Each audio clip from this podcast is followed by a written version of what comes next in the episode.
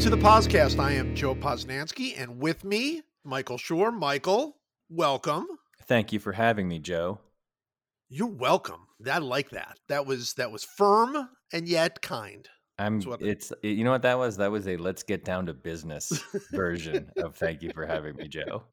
well, I, I have to start. I have to start the podcast with an apology because, um, and I don't know how this happened. I mean, this is this is something that I'm usually very uh, adept at.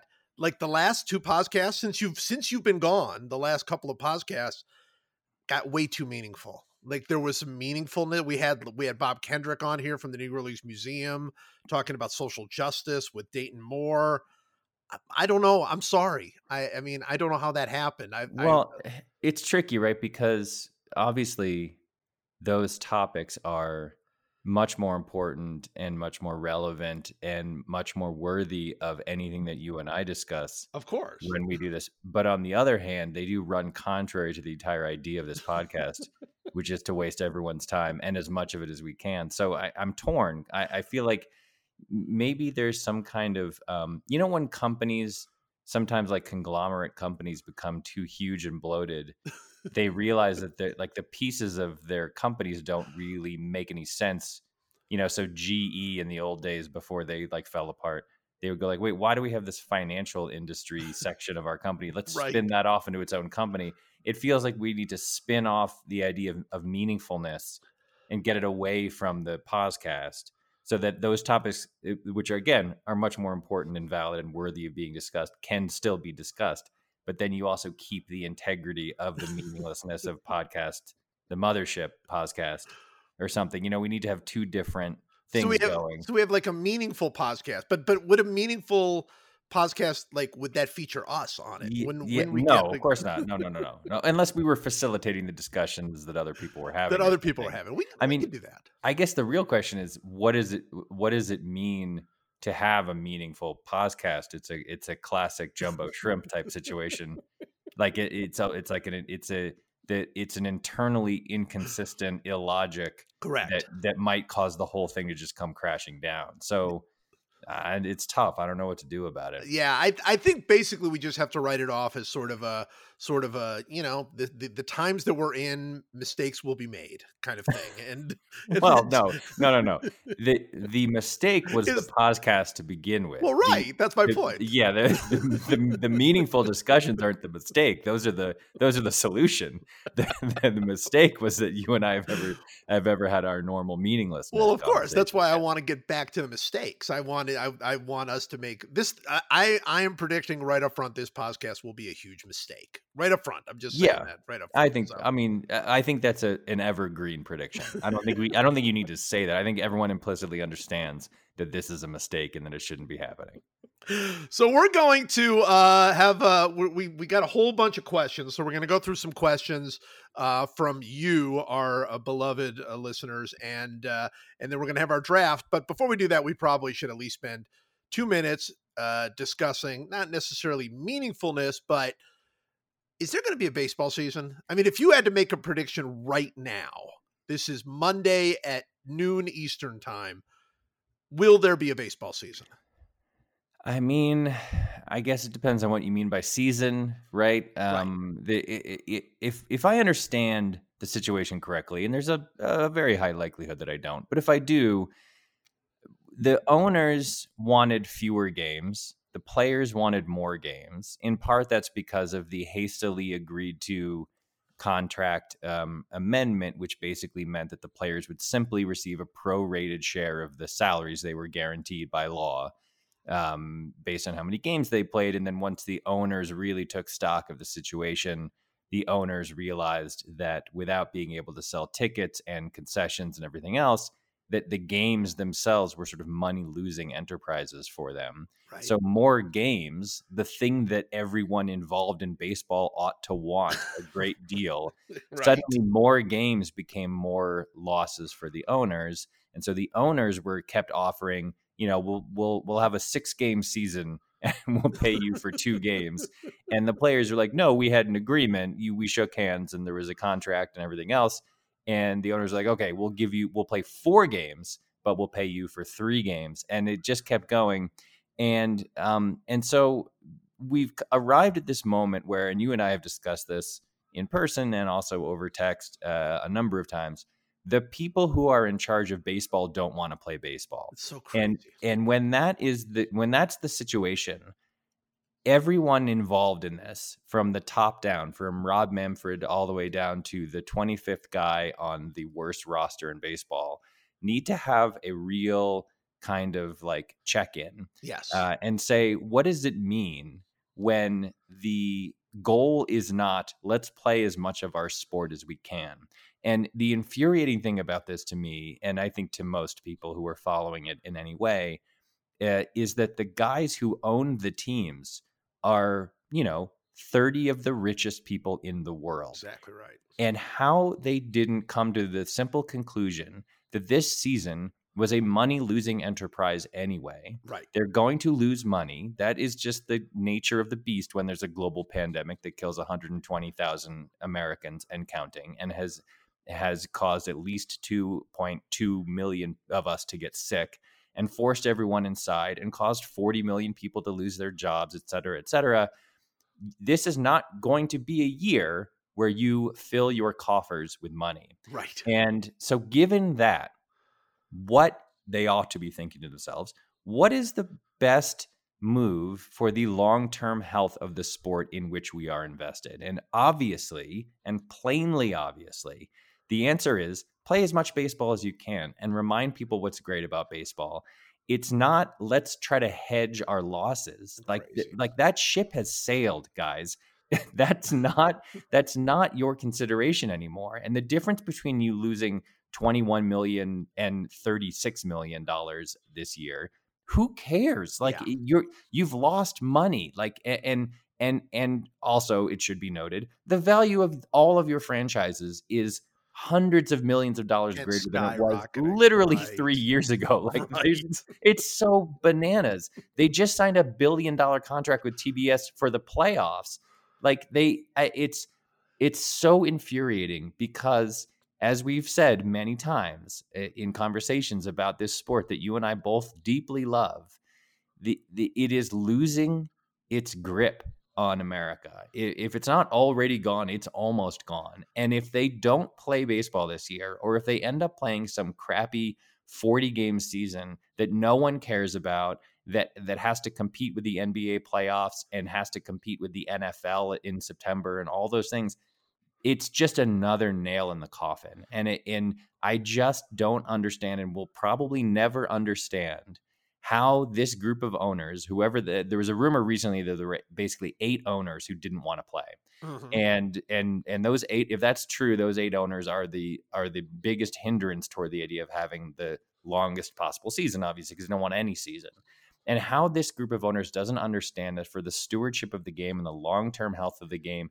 and the, and and any possibility of recapturing any kind of meaningful place in American society doesn't require them to to just suck it up and lose a little money this year um, do you how how they don't see that is so beyond me and it's so disappointing. And so whether i think the, the- now we're at the point where it's almost irrelevant whether they play. I mean obviously it's relevant but the the, the more relevant question is are we uh, is there going to be any kind of real leadership shown any kind of adam silver and nba owner type leadership shown in this league that that where they say let's not take a 3 month view of this situation let's take a 10 year view of this Mhm. situation Mhm. and shut up and uh, and understand that you've lost money this year. There was nothing anyone could do about that. You're still billionaires. You still have more money than everyone else.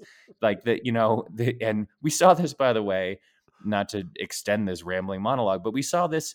Um, the warning sign was we're not going to pay our minor leaguers way back in April. Was Right. that was that was the we should have known this was coming when they did that stuff. And again, most of them, a lot of them reversed course in part because heroes like David Price, for Sean example, the Dodgers and Sean Doolittle stepped up and were like, if you're not going to pay them, we are because minor leaguers are the are the the R and D of the entire league and the future of the league, and they reverse course or whatever. But the Nationals owners, the National Ownership Group, they won the World Series last won the year. World Series, and they're one of the what?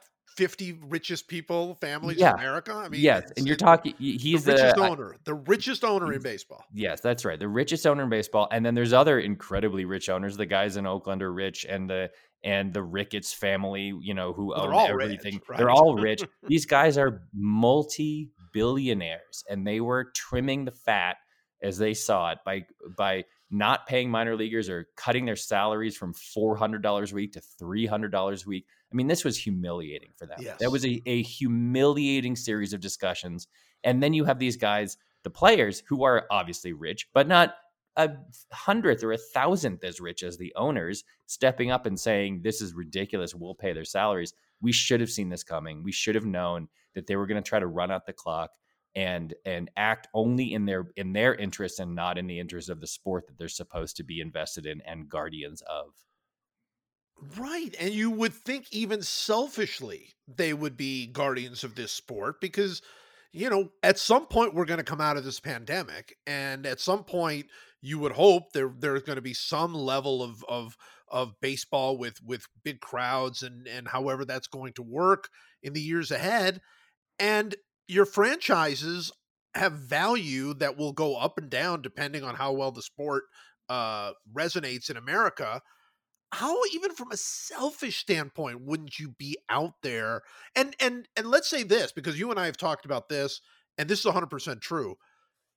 There might not be baseball because of health concerns right? I mean they all the best laid plans obviously the NBA's got a plan and the NFL's got a plan and we don't know i mean the pandemic is obviously raging still and and and in, in many places including places that that are are you know at the center of these conversations like Arizona and Florida the cases are skyrocketing so we Mhm. don't know where that's going to lead and so that's the other element of this thing there might not even be a baseball season at which point the arguments over the last 3 months are so stupid and so devastating to to the psyche of baseball fans everywhere that they can't even agree if we could get on the field to play ball. I mean, it's it's it's so ah, it, it's, humiliating. crushing. It's Yes. utterly humiliating for them. They, Yes. they like they they have really if baseball withers away over the next 10 years, they have only themselves to blame. And you see what's happened in the NBA, the amount of work and um, and planning and plotting and scheming that has gone into what they hope will be the end of this, you know, uh, 1920 season. You know, they have glowing magical rings that the players are going to wear that can that can predict COVID 19 symptoms three days in advance. And they have, you know, they're going to be up to 45 people per player. And here's where they're going to live. And here's how we're going to do this. And here's how we're going to clean everything. And here's how we're going to, Yep. like, they've put an enormous amount of work and planning into this in cooperation with the players union and the ownership groups and the referees and the and everybody it's all been this in this massive undertaking and they're gonna i think have it they're gonna pull it off. I mean i think they have at least that they have a fighting chance. They have a fighting chance. and when you and, and when you think about not like the, the baseball ownership group can't even agree on how to on, on what the season looks like forget about the logistics like they haven't even gotten to the logistics yet and no, they, they and- can't figure out how many games to play. they that's right. They can't figure out where to play and and how mu- how much to play. And you you that's why in my darker moments, my answer to your question is no, there won't be a season because when you understand what it took for the NBA to get to where they are Yeah. and how much better at managing their league the NBA is, the commissioner's office and the ownership group and the players all working in concert, even at time even at a moment where there is significant tension between the players and the owners in the NBA. There really is. Like there's a lot of there's talk of a walkout in future uh, in the not too distant future. There's, you know, they had a contentious uh, disagreement over uh, revenue sharing the last time they had a uh, had to pa- pattern bargain. It's not like everything's hunky dory in the No, NBA. There's a lot of uh, d- uh, fighting in the NBA, but the difference appears to be that the people who work for the NBA and own teams in the NBA actually like the sport Yeah. that they're engaged in. That seems to be the main difference. Because I, I'm, at, we're at the point now where I just don't believe that the baseball owners even like baseball and care about it. Because there's no, what other conclusion can you possibly draw from this embarrassing mess? Yeah. No, I think that's look, if they do like baseball, then they have the worst communications teams in the history of the world, right? Because the nothing that they say, nothing that they plan, none of the offers they make suggest any affinity for this sport, any affinity for the fans, any affinity for any uh, of these people. And it's and you know, look, and I and and I should say, I mean, we, always talk about the owners as a group because because they are, but let me pause for a minute to talk about John Sherman in Kansas City. So John Sherman, look, he's obviously a very very wealthy man, but he is not wealthy in the same way that the Lerners are, or some of these other people. He uh, just bought the Royals for a billion dollars. Uh, you know, he and and a, a bunch of other investors. He he didn't have the billion dollars to do it, but he and other investors just paid a billion dollars for the Royals. They haven't played a, a, minute, so you know that they are soaking in debt. So, I mean, they're not in the situation where all these other owners are, where they've seen their franchise value skyrocket and they've made all the money they've made. They're paying everybody. They're paying all the players and all the staff and and and not cutting minor leaguers and talking about and you sense a real love of the game. Now, you know, I, obviously they're they're going to fight for whatever they have to fight for, and I understand all of that. But you can't see what the Royals are doing, what the Twins are doing. I mean, these are small market teams. The Royals and the Twins uh, are out there paying everybody, talking about how much they want to get back on the field, talking about how important it is to support baseball now because of what it's going to mean in the future. So that message is possible. It's possible right. to say those things, and yet from you know you signed in, uh, as we all know, Mike always signs in uh, as a different guy. He signed in today as Rob Manfred. where where is that from Rob Manfred? I mean, I, I'm not even talking about it. He, we all know that he's trapped. He works for the owners. He's got to do what the owners want, but where is that love of the game? You just don't sense it from anybody. Well, this is a problem uh, not just in baseball, but in all sports. And we've talked about this a lot in the NFL with Goodell. So there's a position in every sport of commissioner, and the idea of the commissioner of every sport, obviously, is you are the the the steward, the guardian of the sport. You act in its best interests. You solve disputes. You handle, uh, you know, different kinds of discipline for in cheating scandals, and in you know, you you maintain the uh, sure. capital I integrity of the game, blah, blah, right. blah. These commissioners are paid exclusively by the owners. Mm-hmm. They work for the owners. You cannot have a commissioner of a sport who truly uh, looks after the best interest of the sport if that person receives a paycheck from one side of right. the labor situation. Right. I don't understand why e- these sports don't do a, a simple uh, fix for this, right? half of the salaries from the yep. owners and half of it is from the players. Yep. Straight up 50 50. If Roger Goodell had to serve the players' interests at the same level that he serves the owners' interests, that sport would look a lot different. Yes. If Rob Manfred had to obey the players' interests at the same level as the owners, this would not be happening right now because he wouldn't be purely on one side of the equation. It is one of the single biggest problems in every sport. I mean, the the crazy thing about the NBA is it's no different in the NBA, no. right? Adam Silver's salaries, I believe, is paid solely by the owners, yes, and yet some right. somehow or another he manages to um, to do things that are in the best interest of the game, even when the owners don't like it. For example, his single biggest test since he became commissioner was the Donald Sterling situation, sure. and it happened right after he took over and he acted so swiftly and decisively and forced Donald Sterling to sell the team. And you don't, you, some people don't remember this.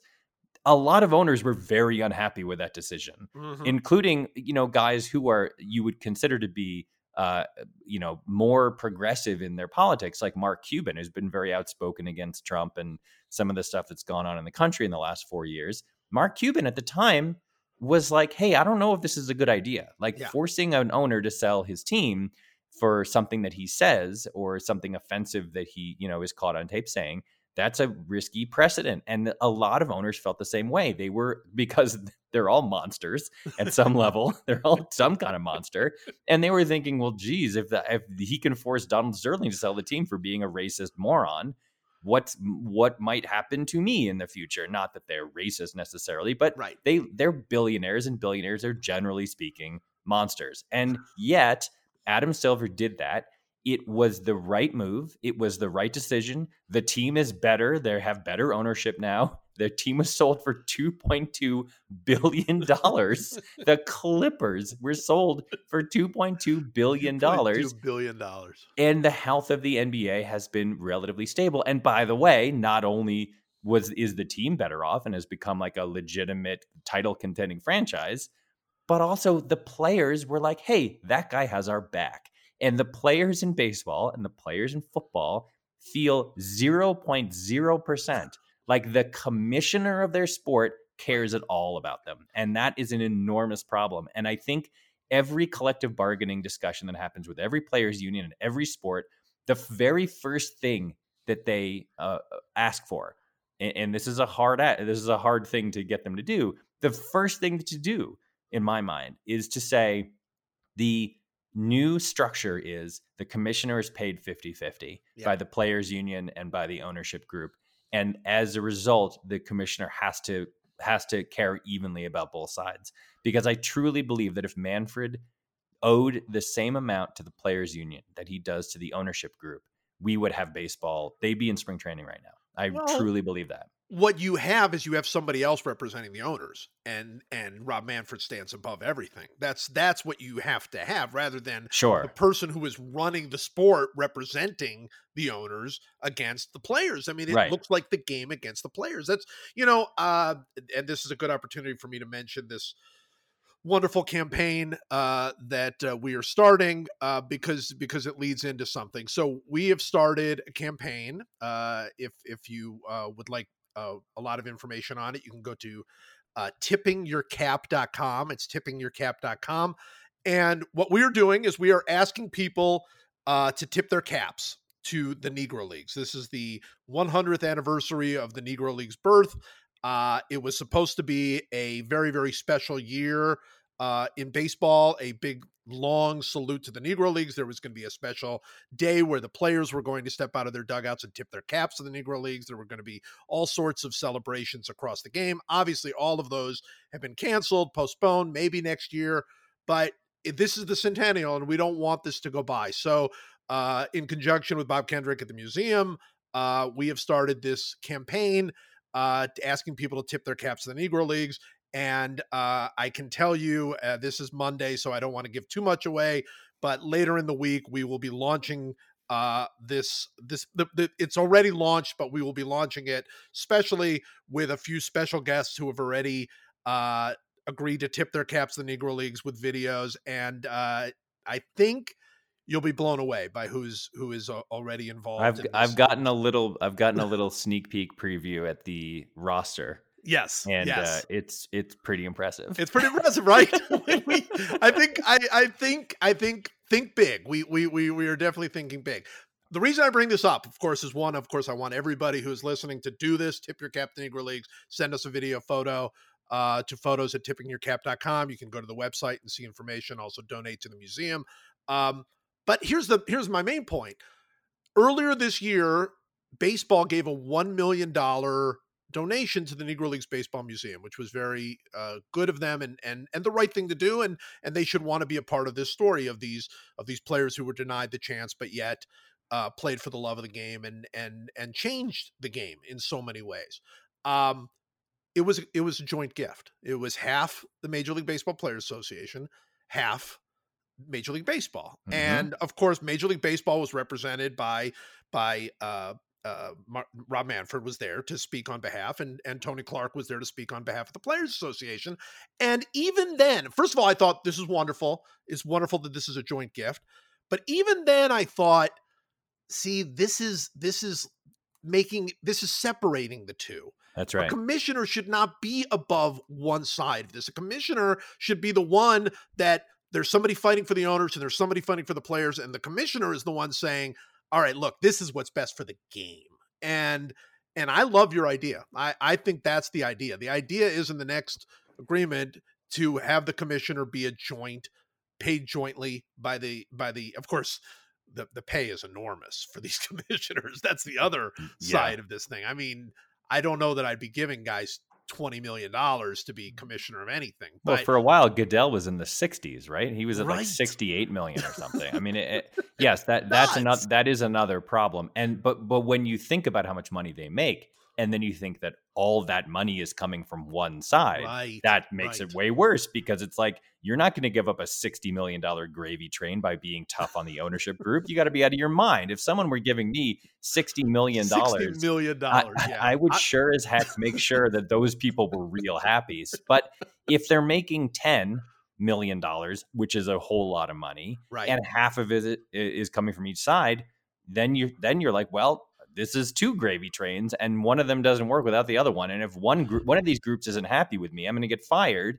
You know, it's it's it's That's a right. you're right though. The ownership group needs their own Tony Clark, right? Yep. You get a maybe Yep. you get a former owner, maybe you get George W. Bush or someone, a former owner of a team, to say, all right, you represent the trade union of the ownership group, and Tony Clark, you represent the trade union of the players group, and the two of them are the negotiators for the for everything. And Rob Manfred sits neutrally, pulled evenly to both sides, and makes decisions about what happens to the game. Like I don't understand how you don't do that in every sport. It's bananas. Well, no, that's that's all right. You, you have somebody whose uh, job is to look for the game, but you're right. I'm getting paid sixty million dollars or fifty. You know what? 20, 10 million, any of that range. I'm I'm saying sixty games is plenty. That's exactly what I'm saying. Of course, I'm saying that publicly. Yeah. We, it's impossible to play more than 60 games. I wouldn't even know how we would do it. You know, all of these things. I mean, of course, if that's my job is to entirely represent the owner's perspective. Um, but but you know what I think, you know, last point on this, you, you talk about the NBA. The owners of the NBA are certainly morally they're they're no better, no different. I mean, we we all know. Look, billionaires are billionaires. But it does feel like the NBA, maybe because the NBA has come on hard times and and and has had to sort of claw its way into you know into this place of of, of worldwide dominance the way that they are now. Maybe it's because of that. I you know maybe it's because the, the old commissioner was so good at his job. I mean I don't know, but it does feel like they don't think Adam Silver's job is to is to protect the owners and and protect the owners' money it feels like they feel his job is to grow the sport. And I don't think that's the same thing in I mean forget Goodell because that's a whole other element. But the owners the job for Rob Manfred should be to, to grow baseball. The job should not be protect our our money and our interests and and break the union and do whatever it is that we that's that to me it's like a fundamental difference in what the job is, I think. Yeah, I think you're right, and I think there's also this weird um, circling the wagons thing that goes on in baseball that doesn't go on in the NBA, where that you know all of the statistics are bad for baseball. The the median age of the fan is the oldest of any yeah, sport, By a and lot. yeah, by a lot. And it's it's a sport that you know the NFL has Mexico and Europe, and the eh, Major League Baseball doesn't. You know they're trying some stuff like that, but no one really cares. And No, and no. and so there there I think that it's like there's a little bit of a feeling, and maybe I'm wrong, but the sense I get is that there's a little bit of a feeling of like we're we're uh you know this is the we're we're on the we're in the end game of of baseball. but it's it's a it's a it's an inexorable decline, and so let's just squeeze this lemon and get as much juice out of it as we possibly can before it kind of disappears. And I'll remind everyone, by the way, that for example, just as one example off the top of my head, without any malice, I'll mention the New York Yankees, who were purchased by the Steinbrenner family for ten million dollars. And He George Steinbrenner bought the Yankees for ten million dollars, and now they're worth what? I don't know, 3.5 three billion, something, yeah, four oh, billion, yeah, five yeah. billion. So the I, the very idea that you would be concerned if you were the Steinbrenner family with uh, with with a, a, a loss of however much literally however much money you you need to lose like lose it just lose it and get back on the field because otherwise the value of your franchise starts asymptotically moving towards zero Yes. because no one cares about mm-hmm. baseball anymore and uh, uh, you know it's just it, in the yankees are an extreme example although i will mention again for the like 25th time that not only did george steinbrenner buy the team for $10 million he had the uh, foresight to uh, pass away in a year where the inheritance tax in this country went to zero, which means that they didn't even pay any inheritance tax when the when the when he died and transfer of the team went to his kids. So these people are on the gravy train of all time. Oh, I mean, it is it is the it, it is a, an unbelievable. There is no investment in the world that has paid off. Not Amazon stock, not Microsoft, nothing has paid off at the level of the New York Yankees. And so, uh, how you aren't leading the charge and browbeating all the other owners and saying, we have to get back on the field as quickly as possible. And you have to understand and be cool with losing money this year. I mean, it, you know what it is, honestly, and this is the last thing I'll say about this. When you when you have a no risk investment, literally a zero risk investment, and which is what Major League Baseball franchises have been. In fact, risk. all all professional sports franchises, maybe hockey, I'm not sure, but in the in the in the three major sports, you the the risk of your investment when you buy one of these teams is quite literally zero. Steve Ballmer bought the Clippers for two billion dollars. They're already the value of that franchise is fifty percent higher than it was Oh, when yeah. he bought it Oh, like yeah. five years ago, right? Well, and it's particularly true in baseball with the uh, with the um, you know the anti-monopoly. Uh, Right. You know, I mean, it's it's it's they have they yeah. the federal government is barred from allowing anyone to compete with them. It is a zero risk investment. And so when you when you enter into a zero risk investment and then someone says, "Hey, this year there it turns out there was some risk and you're going to actually lose money."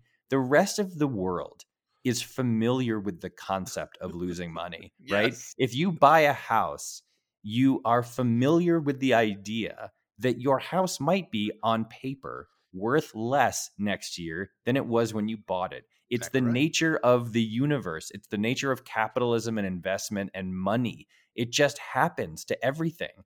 But these guys have had a 50 year run of zero risk. And so now this black swan event occurs.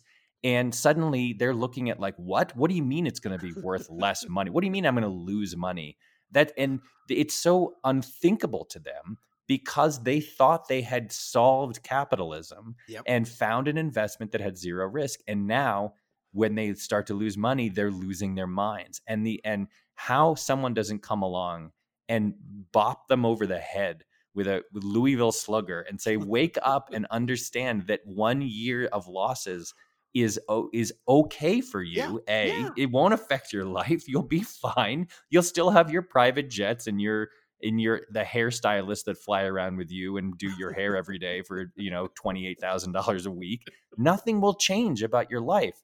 But what will change about your life is if the sport fades away Yes. and and your franchises actually stop uh be, being long-term valuable because no one cares about your sport That's exactly right. That's exactly right. It's just uh, it's it's frustrating. All right, let's go to some questions. But before that, uh, guess what? It's it's ad time. oh good Yes, yes, a little ad here.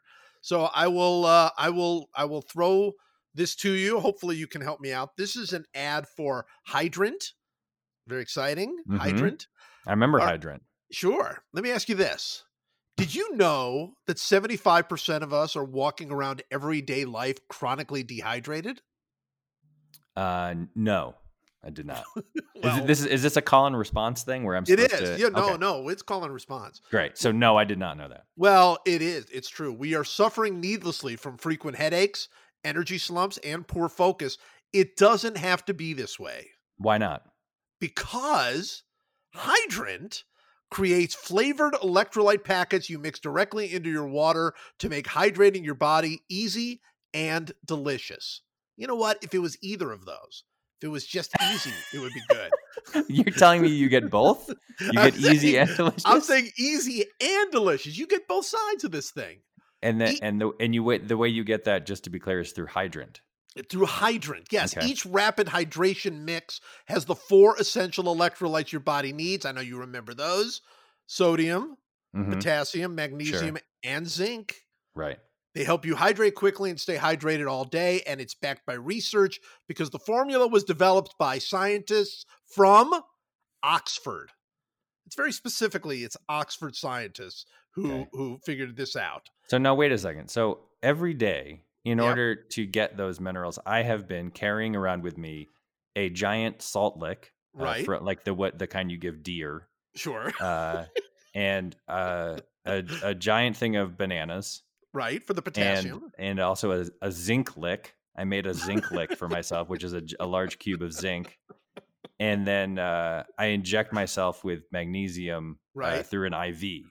Okay, so you do that every morning. I do that every day. Yeah, it take it takes about four and a half hours to eat the salt lick and the zinc lick and the bananas, and then do the IV drip of the Sure. magnesium. You're telling me that I can just use one packet of hydrant and get all of that, and Well- it's delicious. You're telling me, and it's delicious. Well, that's the thing. It's it's not it's not only easier because it is. It's clearly easier. it's I mean, definitely obviously. easier than what I've Yeah. been doing. There's Right. no question about that. So so just that alone should be enough for you to grab the hydrant. But yeah, delicious. Also, they're promising some deliciousness because no synthetic colors or artificial artificial sweeteners. The formula is vegan, and you can choose between three different flavors or a variety pack. The flavors, That's by actually the way, great. That's great because my zinc lick has a lot of be- uh, beef in it.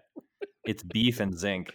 So and Well, and I well, of course it is. I mean, I Yeah. don't know of zinc link that isn't. Uh, I I, ba- I make a I put a bunch of hamburger meat in a in a blender and it Right. turned into a sort of beef slurry. And right. then I I mix that with the zinc and then With I the and then I freeze it and then I lick it uh, over the course of the day. So it's not vegan and you're telling me this is vegan. This is vegan. Yeah. So so actually this this leads to what approximately would you say is the price for your uh for your uh, ability uh and and efforts to stay hydrated? What is your sort of daily price? it's running right now. I get everything in bulk. So Sure. I I So spend you do save money you that way. Yeah, but it's it's running about eighteen hundred dollars a day. eighteen hundred dollars a day. So so for you, hydrant starts at just a buck a packet for Oh a my God. thirty day supply. How about This, that? this is so embarrassing because I because I'm realizing how much more money I've been spending than I need to. Really, it's money, it's ease, and it's deliciousness. And for 25% off your first order, you can go to drinkhydrant.com slash POS for podcast. So we got our own special uh, slash line, I guess. Right? Uh, that's drinkhydrant.com slash POS for 25% off your first order. Drinkhydrant.com slash POS. All right. Well, I I've I'm embarrassed, frankly, well, hearing well, about how I'm easy actually- and delicious this is. I'm actually I'm actually uh impressed though with the with your zinc uh formula. Your I formula I mean I've really I've perfected it. I mean to the extent that such a process can be perfected, I've Sure. perfected it. You know. Well, but um but i'm but i now hearing about how easy hydrant is it seems like i have been wasting Yeah. a lot of time and money yeah, this this definitely seems uh, like I would recommend this for you.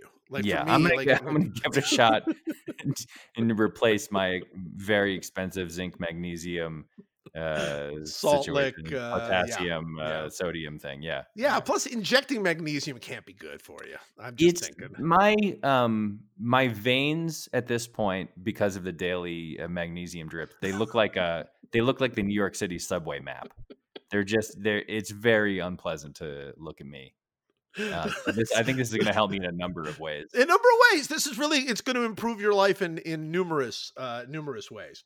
All right let's go to some questions. Um so we're going to start off we actually I, I normally don't look at the questions but i did see the first one so i've forwarded this to mike. Uh mike uh wants to know uh which our favorite name is from the new cut four. I hope all of you follow cut four uh over at mlb.com they come up with all sorts of fun baseball things so they came up with a list of uh, best uh, baseball names of the people who were drafted in 2020. And of course, as we know, it was a very limited list because they only had five rounds uh, drafted this year, Right. uh, which was a whole other thing that we could have done a whole other rant about. But there are still some good names on this list. So, so we're Mhm. looking at this list. I don't want to go through all of them because I don't think all of them are that great. But as you look over the list, who stands out for you in in uh, in in as far as 2020 baseball names? There's some real good names here, um, and, and they're they're mostly good in one. that, You know, as we've said before when discussing like the name of the year tournament, there's different categories or subcategories, you might say, of of great names Sure. of people, and a lot of these fall into a one kind of category, which is um, they sound like character names from bad action movies. Right. Uh, for example, Blaze Jordan, the Red Blaze Sox pick. Jordan. Blaze Jordan is an amazing name. Like, uh, name. like Blaze Jordan is the name that a like if you're if you're in like eighth grade and you write uh your first like short story about like a superhero or something, you would name that person Blaze Jordan. Um, that's pretty good. That's very there's good. there's also uh, I I really like the name um, Burl Carraway. It's B a Cubs pick Burl B U R L and then Carraway. Burl Carraway sounds to me like the name of a 1950s sort of matinee idol type. You know, like a Montgomery, yes. like it's Montgomery Clift, like uh, one of those guys, like Burl Carraway. Like if you if you told if you said like tonight on Turner Classic Movies, you know, the, the it's like the the wreck of the Sierra Madre or one of those movies starring you know Rosalind Russell and Burl Carraway. You'd go like, yeah, oh yeah, I know Burl Carraway. Yeah, he's yeah. A, I can picture him in my head. He's got a a swoop of very dark, uh, thick hair and a and a chiseled jaw. Yes, absolutely, absolutely. I I gotta jump in for for Hudson Haskin uh, for the Orioles. I- I think that's a very solid name. Of course, you have the you have the alliteration, which is always good Sure. uh, for for a name. But I don't know. Hudson Haskin just feels to me like you know I don't know. Of course, I don't know that many people named Hudson generally. Yeah, I know. But- I think I know one. Yeah, but but I I think Hudson Haskin is like a it's a little too close to Hudson Hawk, the terrible movie. Sure. but but still, I'm I'm gonna give it up of the Orioles. I'm I, here's what I'm hoping. I'm hoping these teams drafted them simply for their names. Well, that's- Hudson Hudson Haskin, and then the uh, is is that the Brewers who picked Daxton Fulton? Is yes, the Marlins. yeah, the uh, um, I can't tell from this graphic. I think it's the Brewers. Yeah, Hudson Haskin and Daxton Fulton also have like end of name alliteration where everything is n? Yes, yes. which is which is weird. Jagger Haynes, the the uh, Padres pick, Excellent. falls into the Blaze Jordan category of action hero, Yes. um, or maybe rock star. I guess is Jagger suggests rock star. But, but I'll tell you what my favorite name of all these is. Uh, it's the Cardinals pick. yes. His name is Tink Hence. Tink Hence. Tink Hence, T I N K, and then hence like henceforth, and and it's Tink Hence is is sound uh, is like a an old timey like British uh colloquial phrase meaning like from now on or something you know like it, like you would read it in like an, a 19th century british uh, legal document Right. where it says right. like the you know the barrister announces that tink hence all all cases shall come forth like it's it doesn't seem like a human it seems like a it seems like a, a some kind of legal doctrine from the 19th Yes. century Tink Hence. I, I think Hence is my favorite, but I, I we should throw two more out there. Um, first of all, there's Tekoah Roby uh, for the Texas Rangers. Uh, Tekoah T E K O A H Roby. that's just a Um, cool name man it's a That is cool name. name I mean, like of all the names that I'm seeing on here and thinking like like years from now, uh, people will be wearing that person's jersey. Like Tekoah Roby sounds like the guy. Like, like that's that sounds five tool to me as a as a player. Tekoah Roby is just it just rolls off the tongue. It's it just a does. ve- it's, it's a very so like good. Yeah. when I was I, I don't know if we've talked about this before, but when I was a kid and I started collecting baseball cards, there was a there was a wide receiver for the Seahawks named Daryl Turner. Do you remember Daryl Turner? oh sure, very fast. Daryl Turner, he was like the fastest guy in the league, and Yep. I saw his football card in 1985 or whatever and it was just like that's the name i want. Like i want that name. I want to be daryl turner. That's so cool. I, I, don't know it just like it hit some kind of pleasure center in my brain and i was like and i i was like should i i honestly considered telling my parents that i wanted to be renamed daryl turner. And i feel like Tekoah Roby has that same feeling to it somehow like it just yeah. is like it's like the I I don't know who Tekoah Roby is or what Tekoah Roby's story is. Tekoah Roby is cooler than I am. Like I just you there's no way that guy isn't cooler than we are. Tekoah Roby is very very cool. I love that name. The name by the way for me as a kid that was like that, the one that just sort of blew up my imagination, Austin Carr. I just thought oh, Austin Carr. It's such a good, name. name. It's so good. Austin Carr. Uh, the other name I want to mention, not because I think it's good, but because we should mention it because it's the Yankees. Beck Way, B E C K Way W A Y. Not a good name, but no. but I don't know. There's something about I'm I'm imagining us doing this podcast in I don't know six years, and we'll be sitting there talking about Beck Way going on a 12 home run two week span right? Where like like totally. who is beck way and then beck way is gonna like carry them to well no, to... and and then you know that there's gonna be people in the right field grandstand at the new yankee stadium with new york city street signs that say beck way on right, them like right. that that'll be the aaron judge robe thing like they'll be like we're renaming the street outside yankee stadium beck way or i guess beck way way beck way way exactly oh no. i already hate that guy I re- sorry Beckway. It's it's wrong. It's just wrong. All it's right. not his fault he got drafted by the Yankees. That's not you can't blame him. No, you can't. You can't blame him. Speaking of the Yankees, you did you see the Derek Jeter? I mean, excuse me, not Derek Jeter, Ken Griffey uh, thing from from the documentary that they did I, on MLB Network. I haven't actually seen it, but I, have seen clips, you, and I well, you saw the clip about him talking about the Yankees, how he hated yeah, the Yankees, and it made me so happy. Oh, it was God, so great. So he, he, and it, it, it goes back to a story when he was a kid that uh, his his dad brought him to, to uh, Yankee Stadium, and and uh, uh, an usher or somebody said, "Hey, he can't be here." And and he said, "Well, he's my son." He's like, "I'm sorry, you can take him to the clubhouse, but he can't well, be specifically, here." Specifically, he says George doesn't want George Steinbrenner. George, doesn't, right, doesn't right. want anybody in the in the dugout. In the, the dugout, right? Yeah. George doesn't want anybody, and so they said okay. And then and then uh, Ken Griffey Senior turned to his son and said, "Look at third base." And they're at third base. Uh, uh, Graig Nettles and his kid were like field taking ground balls, taking like, grounders. Not even Griffey wasn't even on the field; he was just in the dugout. And then Graig Nettles' kid was at third taking grounders, and Ken Griffey Jr. was like, "Got it." I understand it. I know what you're saying. And for the rest of his life was like, I hate the Yankees. Hate the Yankees. There was and a then, great there's yeah, a great clip of him where he was saying if the Yankees were the only team, I would retire. Like he's so. signing he's signing autographs for kids, a nice thing to do. And they're like, "Hey, come play for the Yankees." And he was like, "I will never play for the Yankees. never.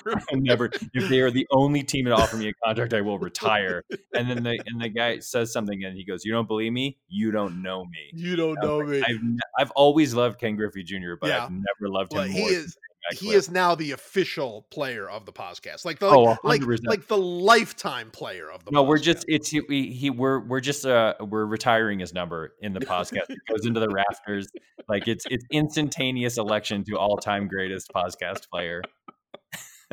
Absolutely right. All right, here we go. Let's go through these quick. Dave wants to know what's the best food normally eaten while hot that is actually just as good, if not better, while eaten cold.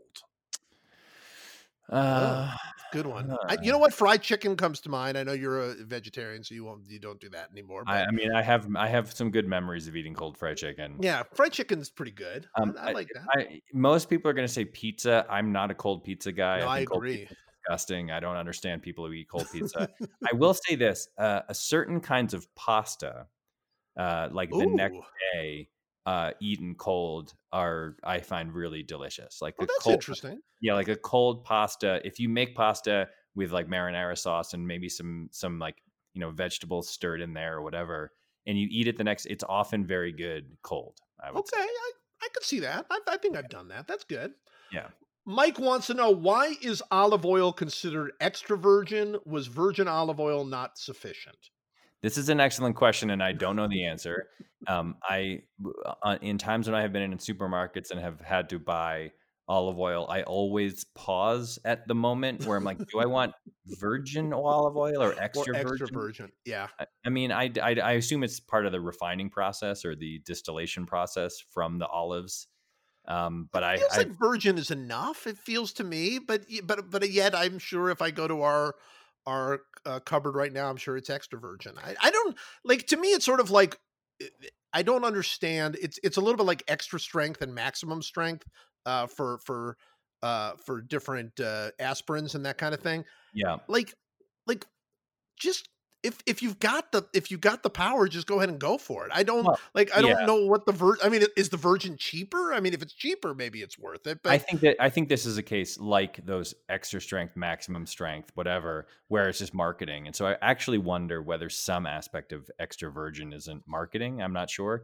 There was, an, I will say this: there was an excellent and hilarious and wonderful, I believe, 60 Minutes piece about uh, counterfeit olive oil. uh, a Yes, few years ago. Do you remember this? It yes, I true- do. I encourage everyone to go find it. It was it was amazing because there's this enormous mafia run racket um, of selling olive oil that isn't actually olive oil. It's it's oil made from other things, uh, and you know they they take really cheap uh, oils and they put them in very fancy looking bottles and they sell it as like this is true, you know, uh, Italian countryside olive oil. Right. And as a result, the Italian government, which wanted to crack down on this, have hired these olive oil tasters who sit in these cubicles and are and like are trained. They're, they have like trained. This is so European.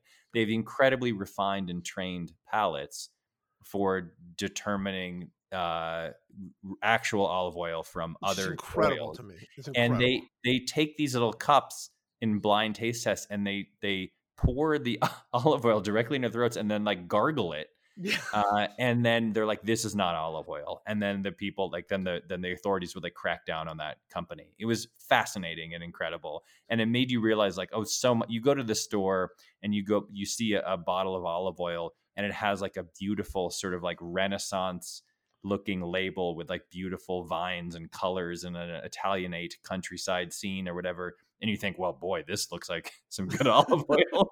and it's a complete like book by the cover situation where you might be getting some really crappy stuff.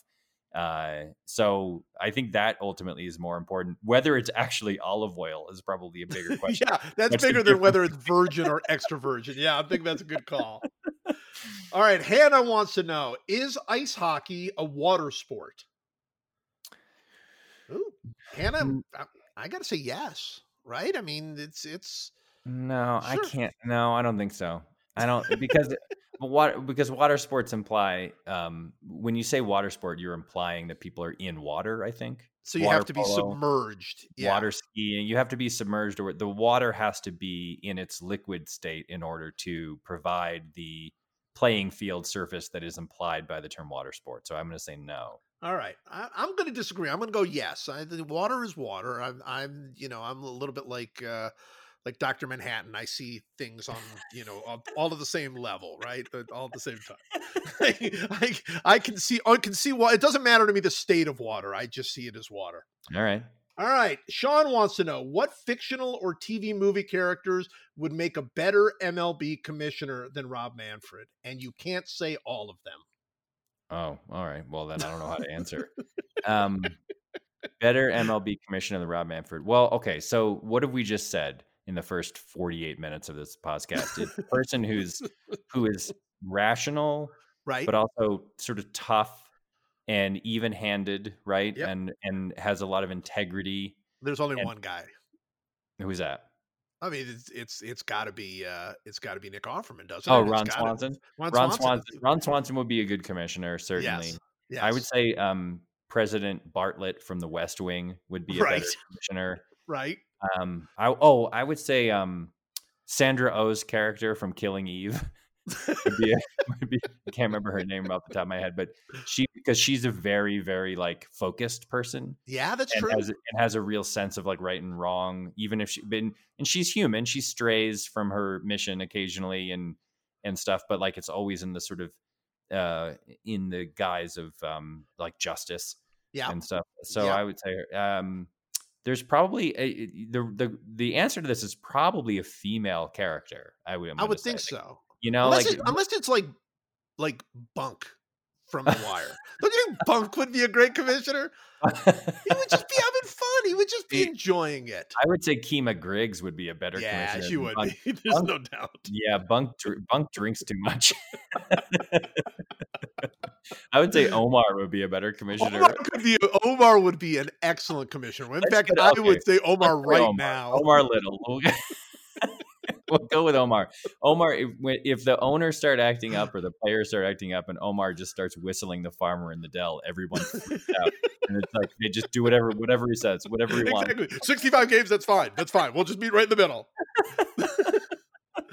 All right. Uh, I don't know how to pronounce this name. It looks like Sipinwall, Sipanwall.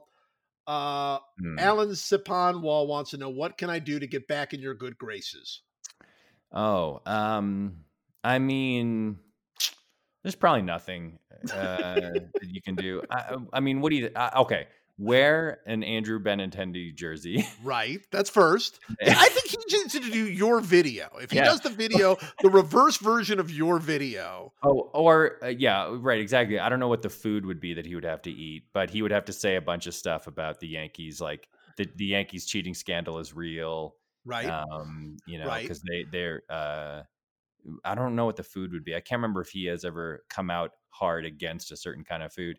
He could also, I suppose, um, admit that Groundhog Day isn't a holiday movie. Right, right. That and would- that Bugs Bunny's go- not a movie. These would all look. This is just a starting point, Alan. We'll, we'll, we'll we can Yeah. come up with a full list for you, but just as a starting point, This gets you in the game of being redeemed in our eyes, but it doesn't go all the way. It, it would be a long list of things at this point. Paul wants to know what is the television equivalent of Bobby Valentine wearing the fake mustache and glasses after being thrown out of a game.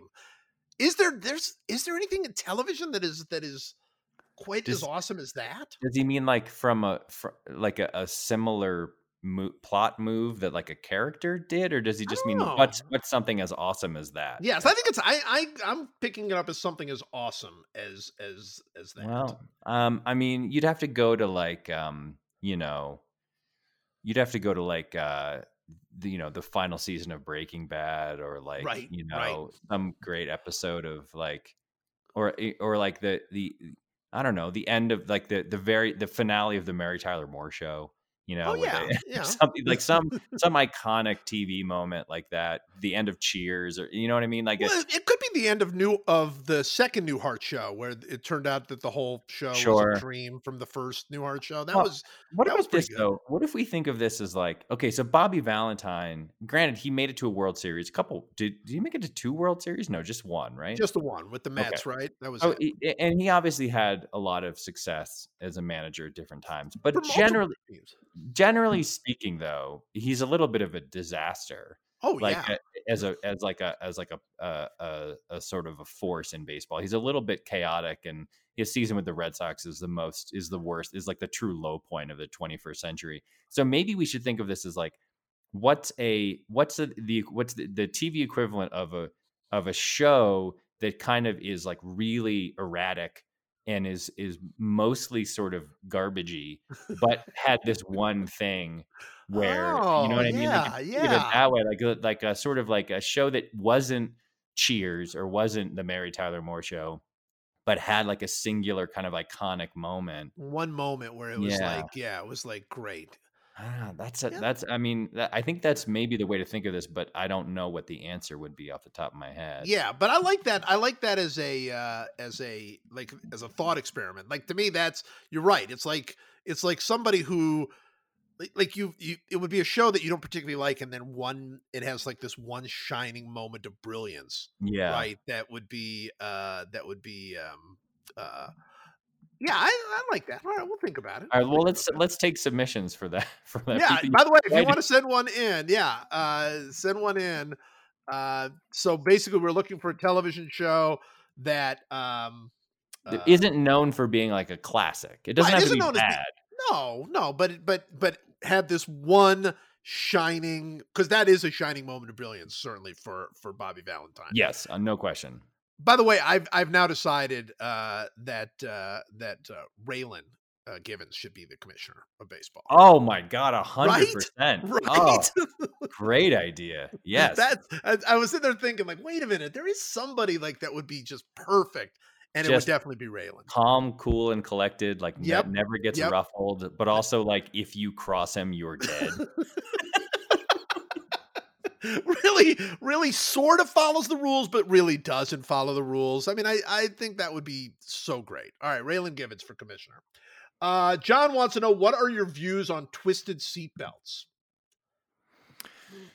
I mean, what view is there to have other than say, it's I don't- incredibly annoying, right? There's Yeah. no like, there's no like, who's pro twisted seatbelts in the world? that, that would be that would be some group, by the way. The pro twisted seatbelt group would. That's be, gonna be that's Steppenwall's stance. I'll bet. that's gonna be or Brandon. That's gonna be. Gonna be. No, I like it when the seatbelt's all twisted. Yeah, that, that's actually really kind of. It's better that way. It's I, tighter. I enjoy the way it digs into my shoulder blades uncomfortably as I drive. you know, I was watching something the other day, and I, and I don't know why this had slipped my mind. I guess it's because it's been years. But do you remember? I mean, maybe some cars still do this, but do you remember the cars where the seatbelt, like you would get in, and the seatbelt would then like come? It would like then like go. uh, It would like it would move. Yeah. the, shoulder seatbelt would move and come into place. Yes. I had totally forgotten about that. I guess I, maybe I don't know if there are any cars that still do that, but that was goofy. That really that was, was kind of goofy. yeah. They were they were going for something there, and they didn't quite get it. Uh, it was really really goofy. by the way, now I, now I'm thinking about all of the characters from Justified who would be good commissioners. all of them, all of them would Like be better than than than him for sure. Rachel Rachel Brooks, who is one of the Oh. you know, marshals in that office, she would she would be an excellent commissioner. I think uh, um, uh, Art Mullen would be a Art- good commissioner. Nick Searcy's character would be a Art very would good be a great, but Nick would not be, from what I can tell about uh, about. No, maybe not Nick, but um, Tim. Oh, Tim Gutterson, uh, who's Oh, the yeah. other marshal. He would be a very good uh, commissioner. absolutely, absolutely. And I, I'm even gonna go as far as to say that Boyd Crowder would be. Yes, yes. Right. uh, Boyd would be a pretty good. Dickie Bennett would not, but No, but Boyd. Boyd Crowder would be a good commissioner, though. You know who would be great? A great commissioner? The Margot Martindale character. Oh Mags. my God, Mags! Mags would be. Inc- I mean, no one's gonna cross Mags. Oh, Ellstin Limehouse from season three. Yes. uh, would yes. be a very with the giant machete. Just all the meetings are in his like his weird slaughterhouse. I mean, no one crosses that guy. There's so many good characters who uh, from that show who would who would have been good commissioners. that show is so great. Oh That's my the gosh. best. All right. Eric wants to know Is Mickey Mouse likable, interesting, funny? Uh, I'm gonna say not interesting, not funny, but likable. He feels pretty likable, right? Yeah, he's pretty like. I mean, it's he's fun. I mean, you know, based on his popularity with children over the last hundred years, I would say he- he's got to be. He's got to have some kind of. you think you think you, you think we we've discovered that he's like something? There's Yeah, something I mean, there? I've never. I, I don't. I've never found any any Disney cartoon really funny. I don't think. I don't think they're really supposed to be funny. Well, they're like in funny, like in a like in a sort of a larger context, right? They're they're funny. Like Goofy is supposed to be fun. Like Donald Duck is supposed to be funny, right? Donald Duck is funny. Um, Yeah. is closer to funny. He's not nearly as funny as like Daffy Duck. Like the Looney- no, Low, no, Looney Tunes are just yeah. way funnier than, Yeah. than Disney. but I think Mickey Mouse feels feels uh likable though. I mean, Mickey Mouse feels Kermit the Frog likable. I think. Yeah, there's a great moment in um in uh a Mad Men uh, in a later season where um Don Draper befriends uh Hilton, the head of the Hilton. I think it's Hilton. Yes, Conrad and Hilton. Conrad yeah, Hilton, yeah, and and uh and he shows Draper his idea for a new advertising campaign, which is basically Mickey Mouse um, trying to capitalize on the sort of likability of Mickey Mouse by showing him uh, like a, popping up into a, an ad for a hotel room. And he says, I'm really excited about this. What do you think? And Draper just immediately goes, I don't think anybody wants to think about a rodent in a hotel room. it's like, all right, yeah, fair enough. that is really good. Uh, let's do two more before we go to the draft. Andrew wants to know Can we ever expect a return to the focus on segments that was ascendant in the podcast for like three episodes and was then never discussed again? Okay, well, um, obviously the answer is no. Uh, no. There, there, was never any focus on anything in the podcast, and that was like a thing that popped into our brains for, I guess, three podcasts and then disappeared forever. So obviously the answer is no. Yeah. But also, like, what what are you doing trying to eh, trying to like assert the idea that there's any kind of planning or consistency. I know. I know. About, I mean, and and clearly this is somebody who listens to this show, so you should know better. Yeah. No, the answer is no. The answer is no. Any anything that we've ever said or done uh, is immediately dropped and replaced with something else, and and um, the, and that's the end of the story. yes, and that's the end of the story. That's literally it. And this is like like you know how like there's some TV shows where they just restart every week and and and whatever plot points uh you know were were the previous week are just gone. It's just yeah. like, it's just erased you know? It's, uh, arrested development's a little bit like that. It's just everything is just erased essentially. Um yeah that's a podcast that's right. that's all right. Actually there are two more because i want i want to get adam's question in since it's it's uh from his two year old adam wants to know from my two year old which is a better animal a tiger or a bear Oh, tiger by far. Yeah, I don't. I'm not. I. I don't love the bear. No, bear, bears can be cute, and they, yeah. they do cute, funny things sometimes, and they they like lope around, and sometimes they'll wander into a someone's trampoline or something and jump up and down. I, I like bears, and I, I think bears are majestic, and and I think well, sure. footage well, sure. footage of footage of grizzly bears catching salmon are are endlessly uh, delightful. Um, but tigers are just the coolest. Like, what's Ti- better? What's cooler than a tiger? No, tigers are incredibly cool. The thing about the bear is maybe this is just too close to home. It is not impossible that if you're out in the country somewhere, a bear will come to like a, like you know and not even meaning to hurt or whatever but you know they'll come and then they're there and then they see you and then you're in like real danger yeah I, tiger I, that's not happening here it's not happening no and i t- there's there's really nothing cooler than the big cats in general. Like the big cats, the leopards, the tigers, the pumas, and panthers, lions, lions like the, those those are the best. That's the best that the animal kingdom has to offer outside of the kind of extreme far end of the bell curve of coolness, which is your elephants, yeah, and your rhinos and your hippos, those those kind of those kind of guys. Um, you know what's an underrated animal that we should that we should care more about is the moose. The moose is moose the, is a moose, great animal. Moose are amazing. They're yeah. first of all, they weigh like two billion pounds. Someone should check my uh, facts on that. I believe, yeah, I'll, I'll, look that up. But I, I, think it's two billion. I yeah. think it's in the neighborhood of two billion pounds, and they right. have the most enormous antlers of any animal ever. And right. here's the crazy thing: they swim. They're excellent swimmers. Nothing that big ought to be that good at swimming. It's really like I was on a canoe trip once when I was 15 so this is 1991. I was on a canoe. I went on a canoe trip in Maine with my dad and my friend and his dad. Okay. And we were just we just went a long canoe trip, like a week long canoe trip, floating down these uh, uh, rivers and uh, in in very very very deep rural Maine. And we were floating down this river, and on the bank ahead of us, on the right bank ahead of us, we saw in the biggest moose that has ever existed in the wild. it weighed uh, four and a half billion pounds. Four point five billion. Four okay. five billion. So it was on right. the high end of how a big moose can get. And um, and we were like, oh my god, look, there's a moose. And we had seen a lot of them, but like this was a real creature, you know. So um, he's maybe hundred yards or mm, seventy five yards in front of us on the bank, just kind of hanging out. So we're floating down. It's deadly quiet. We're floating down. We're just watching him.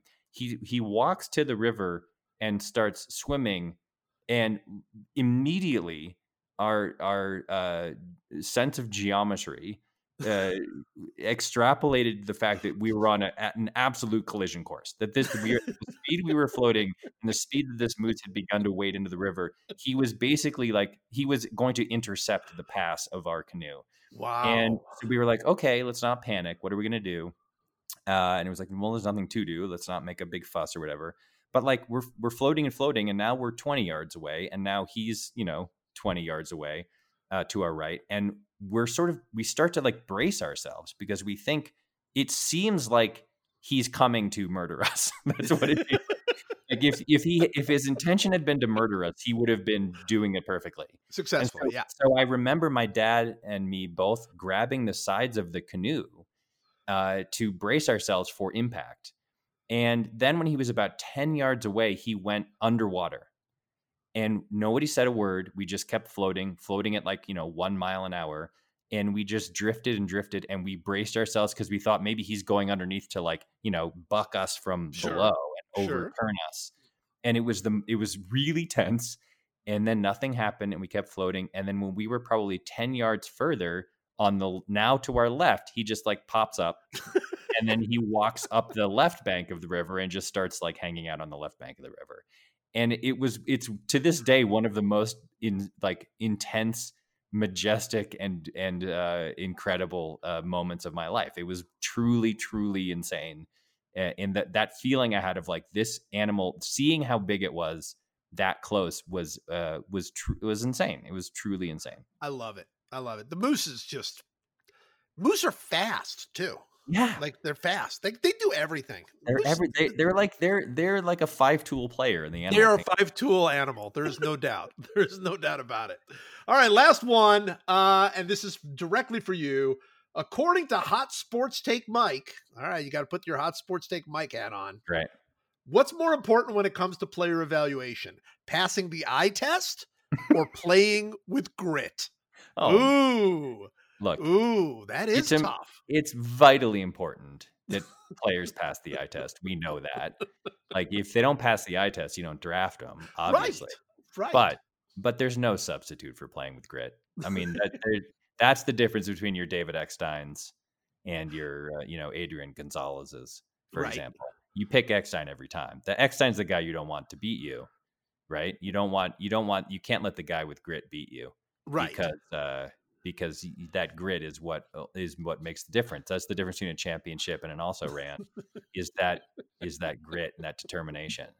So I, I I- look, it's again, I don't want to I don't want to um, you know minimize the importance of passing the eye test. yes. Obviously important that these guys pass the eye test, but there's no substitute for grit.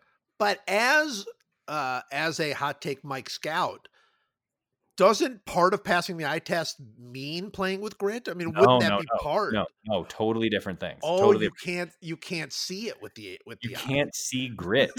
you have to experience grit as it's happening. Passing the eye test means what's the cut of this guy's jib, right, right? Jib. What is, what is how how um how square is his jaw? Sure. He's i i- first of all, obviously, we all know to pass the eye test, you have to be at least six two. right. Um, you have to look good in your uniform. Sure. Um, you got to look like a ball player, all that Yep. stuff. But but and, and so you start there, right? You Mm, start yes. when you're drafting guys. You start there. Does he pass the eye test? And then you say, okay, now let's get these guys on the field, and then you see who has the grit that's going to take to to give you a championship to get you that ring. So I, I, I, you know, there are certainly guys who pass the eye test who don't have any grit, and that's why they don't Ugh. succeed. You know, Yep. Yep. Well, that's the problem. The problem is you see guys with talent and no grit. You don't want those guys. no, You don't want those guys. But No, guys with grit and no talent, yeah, you want that guy. you want those guys. you want to fill your team with those guys. All right, time for our draft. Before we do that, we have our second ad. Very exciting. Our second ad. I think this is the first time uh, that you and I have been able to discuss dugout mugs. Dugout mugs. Okay. It is a company started in a college baseball dugout, hence the name. Tink hence the name. Dugout mugs. Okay. Um, what they did with dugout mugs is they took the barrel of a baseball bat and turned it into a 12 ounce mug.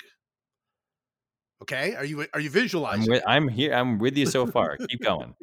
It's licensed by MLB, so your favorite team can be laser engraved onto a birchwood baseball bat barrel mug. I'm going to say that again: birchwood baseball bat barrel mug. Okay. Perfect for the big game to be put on display or to be the life of the party. sure. It's the unique gift for baseball fans. And, well, it says looking for a Father's Day gift. You, you missed. Too late. Too Yeah. late on that one. But if you just miss baseball, which I, we all do, we all do. I think it would mean something to to me as as someone who misses baseball if I was drinking this water out of a dugout mug. I think See, I think it would mean something. I do something else with my dugout mugs. I fill them with a combination of magnesium, potassium, well, of course, sodium, sure, and, sodium, and, and I just and what's the fourth one? zinc. um, and zinc. yeah, and then so I get I sort of kill two birds with one stone. You know, I get I get my four basic hydration nutrients out, and I drink them out of the baseball mug, and then I've completed the podcast uh, uh, cycle. That's called a cycle. It's a the cycle. It, work, it works well that way. Here's the thing: you go to dugoutmugs.com slash the athletic. This is not uh, this is not ours. This is the uh, full fledged athletic. Go to dugoutmugs.com slash the athletic. If you use the promo code MLB30, you get 30% off your first purchase. So that's Hmm. dugoutmugs.com forward slash the athletic. Code MLB dot uh, MLB30 is your code for 30% off. Fill that baseball void with your very own dugout mug today. I'm going to say that even though Father's Day was yesterday, buy it now Right? for next Father's Day. For next right? Father's Day. and you, sure. like take care of your 2021 Father's Day shopping now. You'll be so happy when you realize you didn't get your dad anything for Father's Day, and you're like, "Well, no, I have a dugout mug." that would be that would actually be such a moment for you, right? When you're just like, oh, Father's Day. Oh, I already did this. I already got the dugout mug. When our kids were like four and two, my wife did the uh, a, a truly brilliant thing, which is that she went to Target, I think, and she bought like 25 basic generic kid birthday presents and just Right. threw them in a closet. And so we would we would wake up on Saturday morning and go like, "Oh God, it's it's Joey's birthday," uh, and we would just go to the closet and there'd be like there'd be Legos and there'd be like a squirt gun and whatever, and we would just grab something. And it, it's it's one of the greatest parent hacks of all time. Is like that you- is a great parent hack. yeah, just tons of just books and stickers and all this sort of stuff. And then we just were like, all right, we're giving Joey this thing and this thing. Here we go. Throw them in a bag. Let's hit the party. Because it, you always forget. You always, always, always forget. And it's such a pain. So she just went, she bought like $500 worth of, worth of children's birthday gifts. And we slowly gave them away over the course of like four years. I think what we're saying is buy 12 dugout mugs for the next 12 Father Days. Father's you go. Day, I think. Don't you mean, think? Yeah, do just do go by division, right? Go AL East and then AL Central, AL West. just, get just get the whole AL. What if you- mugs? Actually, now this makes me mad that the dugout mug wasn't around for your video, so you could have had a drink out of a dugout mug Yankee. Yeah, dugout that would have been great. A, a Derek Jeter model dugout mug. The only thing that could have made that worse and more embarrassing. That is, by the way, still on the top of uh, of uh, Mike's Twitter uh, over Yeah. at Ken Tremendous. So if you want to see the video, if you've not seen it, but really, if you just want to see it every day, it's I think that's that's Um, fine too. I, I right? keep almost taking it down, and then I think like, well, it still has information about the LA Regional Food Bank, so I've sort of left it up. But I, I, I think I'm going to take it down fairly soon. So Yeah, it'll still so- be on my feed. I'm not going to delete it, but uh, but it just no, no, be- but it's going to be off your off of your uh, the top of your Twitter feed. So Yep. uh, get there soon, get there quick, and and and pop on. All right, uh, let's do our draft. We are drafting condiments. That is our draft this week. Um, I think the amazing thing that both of us couldn't believe is that we haven't drafted condiments before. We are not guaranteeing that we have not drafted condiments before. Maybe we have. Uh, we don't care. We don't want to hear if we have. Uh, Yeah, we don't before, we don't right? remember if we have, and we don't particularly care. right. So don't email us and say, "Oh no, you guys did that." No, I don't care. I don't care. It, it's, Actually, wait. If if we have, and someone somehow remembers that we have, I actually would be curious to see how it went the last time we did it, and whether it bears any resemblance to what we're doing now. that's actually that's probably true. So if if uh, I don't think we have though, I really don't. I don't. Um, why don't you go ahead and take the first pick in our condiment draft? All right, there's there's a you know there's a very boring debate about what counts as a condiment, right? Some some yes. people say that a condiment is anything you sort of add to a dish to to make it taste in a different way or to enhance it or something. But I think there's a I think there's a difference between condiments and seasonings. Right. And so I'm not including things like salt and pepper and stuff like that because I think of those as seasonings or spices, not Okay. condiments. condiments to me have a certain amount of liquidity to them. That's really the only way that I can sort of like d- define it. There's Okay. a certain like there are things you can that sort of ooze onto the dish, uh, so or or, pour onto the dish. So that's just a sort of caveat. So uh, with my first pick, I'm gonna uh, take salsa. Um, salsa very Delicious. frequently referred to as the quote fastest growing condiment in America. I'm not sure how they judge those things or who's keeping track over there at NASA of, of how fast different condiments are growing. But I think there's a reason, which is that I think salsa was ignored for a long time. Uh, and then sometime in my in our lifetimes, maybe 30 years ago, suddenly people were like, "Oh, this is amazing! This is an amazing thing." I think that there is no better if you are if it's three o'clock in the afternoon Right. and you're hungry and you don't want a huge production you don't want to like really have to make anything for yourself but you also don't just want like a piece of bread or something very like or, or like a, a handful of cashews the the single best use of your time and the best thing you can make for yourself is nachos and what i mean by nachos is the most basic version of nachos meaning tortilla chips cheese and salsa that's it Exactly right. just That's do it. that. You take a bunch of tortilla chips, you throw them on a plate, you cover it with cheese, you microwave it for 30 seconds, you get a jar of salsa, and you eat the chips with the salsa. It is the single best snack that you can make the whole, it's uh, from beginning to end, it's two minutes maximum. And it is so good that when I start eating it, I, I have to like, it's one of those snacks that you're like, oh, if I don't force myself to just stop eating this, I will, I'll eat it. I'll be like a, have you ever heard, you know, the story of like horses? Horses will eat until their stomachs explode. Like you, when you're taking care of horses, you have to be really careful on how much food you give them. If you just leave them uh, as much food, they'll just keep eating forever. That is me with chips and salsa. so, uh, so I'll pick salsa, and I'll also say, side note, if the salsa is not hot, it is not salsa. There's no, Okay. There's no mild salsa is is fine, but it's essentially pointless. The point of salsa is that it's hot and that it has kick to it. And so if you're not if you're if you're if you're into like the mild or even medium, I, by the way, it's also funny that there's mild and medium, which are the same thing, but but they apparently are different. Um, but uh, hot salsa is the only real salsa, in my opinion. So that's my first pick. Well, I I'm I feel bad because I mean there's there's nothing you said that I disagree with other than uh, I could see value in a medium salsa. I mean I I mean I'm not that's not would not be my preference, but I don't I, I see value in it. I you know I don't think it's worthless. I don't think you've you've you know if you if you're like "Ah, I don't want I don't want quite that much kick, have at it. Salsa is meant to be enjoyed. It's delicious. Here's my Wait, I'm sorry. Hold on. Hold on.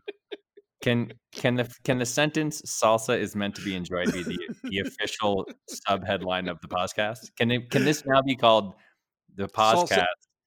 then salsa is meant to be that, enjoyed. That's one of the most boring statements that anyone has ever made.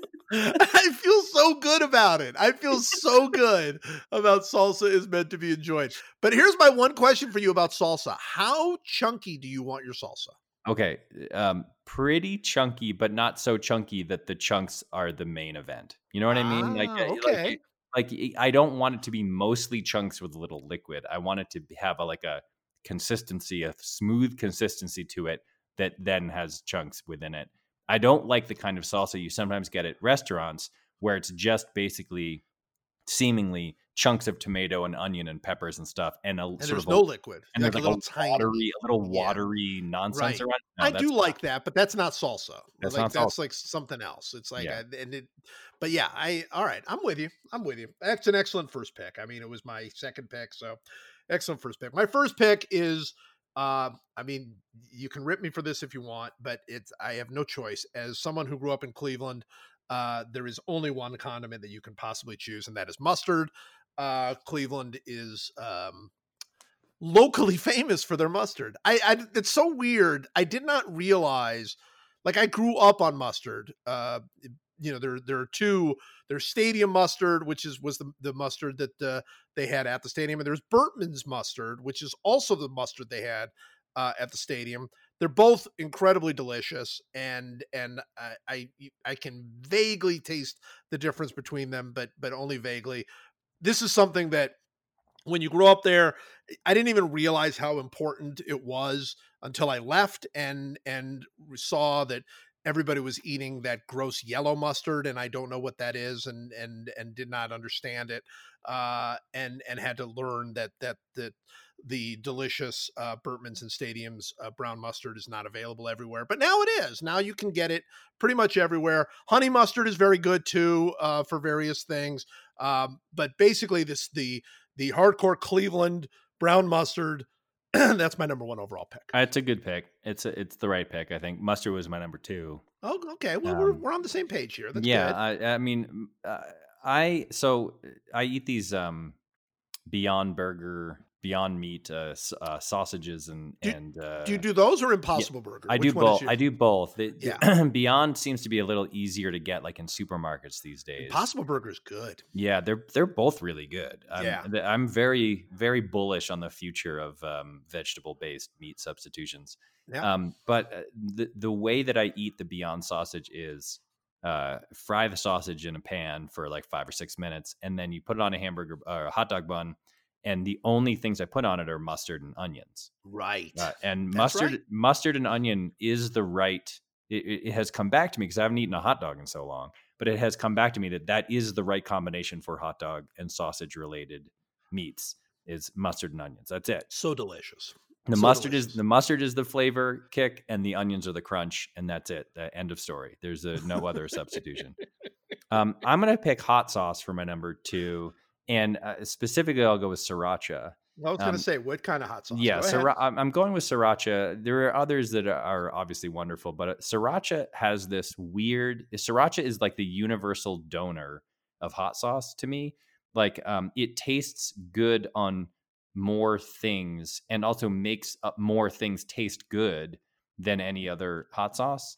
Right. Um, and, and so I, I, I have I, I, discovered it. I don't know how many years ago now. Uh, it, it, was a writer's room uh, uh, sort of introduction, and I was told by my friend Joe Mande that um, you can like put it on anything. And so I sort of put that to the test, and I just started putting it on literally anything. Like you can put it on breakfast food, you can put it on, on salad, you can put it on um, uh, any kind of like anything. You can put it on anything. It's really amazing.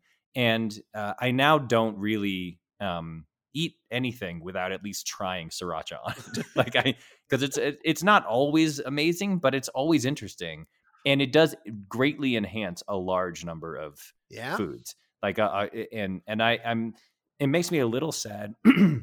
excuse me. It makes me a little sad that I don't eat meat because I I bet it's amazing on meat products. Oh, it is. Yeah. It is. um, so uh, so that that does bum me out a little bit, but like eggs, incredible. Put sriracha on eggs, you'll be so happy. Uh, uh, so Sriracha is my number two. Well, I'm this draft is is it's disconcerting to me that we're on so so the same page on this so far. I know I know it'll turn at some point, but Sriracha delicious and can't say it. Um, you can't you can't pick Sriracha without making the point. What a great name. Yeah. Right? Sriracha is like that is far and away the best name. It's wonderful. Yeah. Yeah. So, and yeah. and the and it's the only word in the world that begins with SR. like what other word is there that begins with SR? That's crazy, but no, it makes sense. Somehow it, it makes sense. It totally makes sense. I love it. I think it's a great pick. All right. With my second pick, I might I might go off the deep end on this one here, but again, uh, sort of related to uh, where I have lived. Uh, my second pick is going to be barbecue sauce, and it's not. Again, all of these well not all of these i'm sure there'll be some that that uh later that basically all the all of them are the same kind there is there are terrible barbecue sauces terrible barbecue sauces that are that are horrendous but a great barbecue sauce and of course having lived in kansas city there are several to choose from uh, Arthur Bryant's and Gates and and and uh, Jack Stack and and numerous other places. Uh, a great barbecue sauce is something that now it's it is directly related to meat. I don't know that there. I mean, it would be great on on like a Beyond Burger or an Impossible Burger or something like that. I don't know that it it has the versatility of a sriracha, but a great barbecue sauce, uh, just just it's explosive how delicious it is. So my there you go. That's my second statement. Um, So uh, with my second pick, I am going with barbecue sauce. It, you can have it. I mean, again, not being a meat eater, uh, Yeah. barbecue sauce is lost on me. Like I, I'm sure it's delicious. I, the the times I've had it, I mean, before I was a vegetarian, it always seemed a little sweet to me. Like I, I was, it's like it a depends little. what kind you get. There are Yeah. some very sweet ones. It's a, it, it always like I'm sure I was eating garbage barbecue sauce, but it was always a little bit like uh, it's a little like it kind of overwhelmed the. the No, you want one with like a texture to it, and and I have judged barbecue contests, which is so much fun, by the way, and uh and people like it is stunning how how you know you how hot you can make it and how sort of vinegary you can make it. Like you can do a lot, so it's a broad thing, but a great barbecue sauce is delicious. Oh, I believe you. I'm happy that you chose it because I don't care about it. Um, so these are the biggies, right? Because I don't. I ketchup's disgusting. I hate ketchup. um, uh, I guess. I guess I'll pick. Um, I guess I'll pick soy sauce. Um, it's it's. I'm picking it too high because soy sauce really only has one use that I Right. care about, which is sushi. Yes, Um, and, and but the difference between sushi without soy sauce and sushi with soy sauce is night and day. right. So it like it it's a it's, it's like soy sauce is like um it's that same analogy we've used before. It's basically the like explosive kickoff returner. It's Devin Hester. It's the Devin Hester of of um of condiments because it only do, it does this one thing, but it does it so well that it's worth picking it. Uh, so in and I don't like the super salty kind. I like the lower sodium kind. And it and it it's it also gets dinged a little bit because really you also need wasabi to make it fully uh, functional and maybe ginger too. But the thing it does, it does incredibly well. So I'll I'll I'll reach a little bit and and pick it. It's should it's more of a fourth or fifth round pick, but I'm going to choose it. Third but I- I'm, but I'm I afraid you're going to take it. I, I was going to take it. I mean, I I did have soy sauce right there. It, it- I had it between two. For but I think here's the point. I think we have lost unless we're willing to go for salt, which you know you can make the strong argument that salt is a uh, is a condiment. If you're willing to go for sauce or salt or pepper, then it's other than that. I think we are at specialty um, Yeah, condiments. I think we're Yeah. that's where we are. And you're right about what soy sauce does for um for sushi and and rice in general. Like yeah. you just have some white rice and you add a little so, uh, soy sauce to it, delicious. Just Yeah. changes. White rice has no flavor, and Right. soy sauce makes it delicious. So yeah, so totally um totally for that. And all of my picks now are are specialty sauce. They're not things I can do anything else with. So with my third pick, I'm just taking it for pure deliciousness is a good hoisin sauce. Hoisin Mhm. sauce is so good. You you almost never eat it. But when you do eat it, like you get a mushu pork or you get something like that, and you actually have hoisin sauce, you're like, this is so delicious. My life does not have nearly enough hoisin sauce in it. and, And, and okay, you- that that's the second official podcast motto. well, and that one is it's not boring. It's ridiculous, but it's not boring. It's, it's the podcast with Joe Posnanski and Michael Schur, and then underneath that in quotes, salsa. What was it? Salsa is meant to be fun. no, that sal- so salsa is meant to be enjoyed. Salsa is meant to be enjoyed, and then underneath that, my life ha- needs more hoisin sauce. in it. It does every time I every time I feel that way. Uh, and then of course I go months without having any hoisin sauce. But I don't I don't fully know what's in hoisin sauce, but it is quite tasty. So I'm going to pick with my third pick hoisin sauce. All right, it's good. It is good. Um, I need a ruling uh, from Goodell on this. It, Okay. because honey mustard was on my board. Uh huh. And do, do in mustard do I get all mustard? Is what Right. you're asking. That's the question. I mean, it, that is. I mean, that would be very. Um, yeah, you know, that would be extraordinary if you were able to claim all mustards. Right. mustard. Right. But I'm not saying it's impossible. I think it's possible that that's the case. Well, I just need a I- ruling. Do you not have? Did did, did that ruling not come in yet? Let I me mean, just let me just He's fire. usually up. fast about He this. usually he gets back to us really quick. Let me just fire Yeah. up email real quick. Okay, so I'm gonna fire it off. Uh, Okay. I'm gonna uh, not pick. Uh, so I'll wait till he, he usually gets back to me within a couple minutes. right. So I'll, I'll make a different pick for my fourth pick, and then I'll wait to see if I get to claim honey mustard for my fifth pick. um, so uh, for my fourth pick, I think uh, I don't really care about it that much, but I'll go with mayo. Okay. Um, mayo is um, is over wildly overrated. It's not as overrated as ranch, right. um, but it, which, is, which is deeply overrated. yes. But mayo, I think, is overrated. But uh, but mayo does make certain things really good. My problem is most of the things that it makes really good, I don't eat anymore. so, Yeah. like for example, if you if I when I made turkey sandwiches for myself in the old days, turkey sandwiches, turkey, lettuce, onion, mustard, and mayo, and the mayo does greatly enhance the turkey sandwich. There's no question. Like that's a that is a, a solid, uh, verifiable scientific fact that mayo makes a, a turkey sandwich more delicious. And there, so there's a bunch of things like that. So I, I don't, I don't really eat that much mayonnaise anymore. I don't have call to eat that much mayonnaise, but it is really good when it's when it's in the right when it's like in used in the right way. It is delicious. So just on, just on to sort of congratulate mayo for being good at its job. I'll take mayo number four.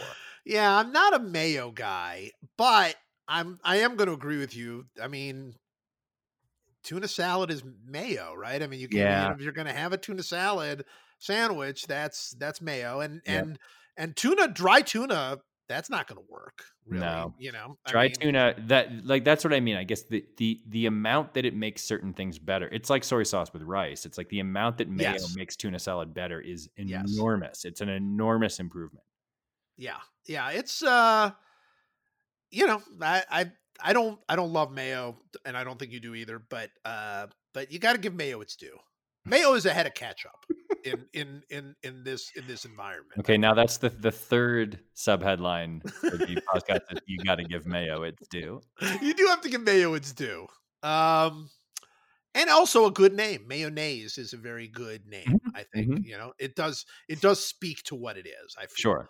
Um, sorry, I'm going back because here's the thing. I I put my list together. I had salt uh, and pepper on my list uh, as as uh, and I and I sort of felt the way you did um about how uh it's uh you know really in order for it to be a true condiment it needs some sort of liquidity that was my that was my original uh thought but then uh, i looked up condiment in the in the dictionary and it said literally a substance such as salt or ketchup that is used to add flavor to food That's nonsense. That's nonsense. so so you can argue with merriam-webster uh if you want uh but with my fourth pick Won't, as won't the the steal It will not be the first time I've argued with Merriam-Webster.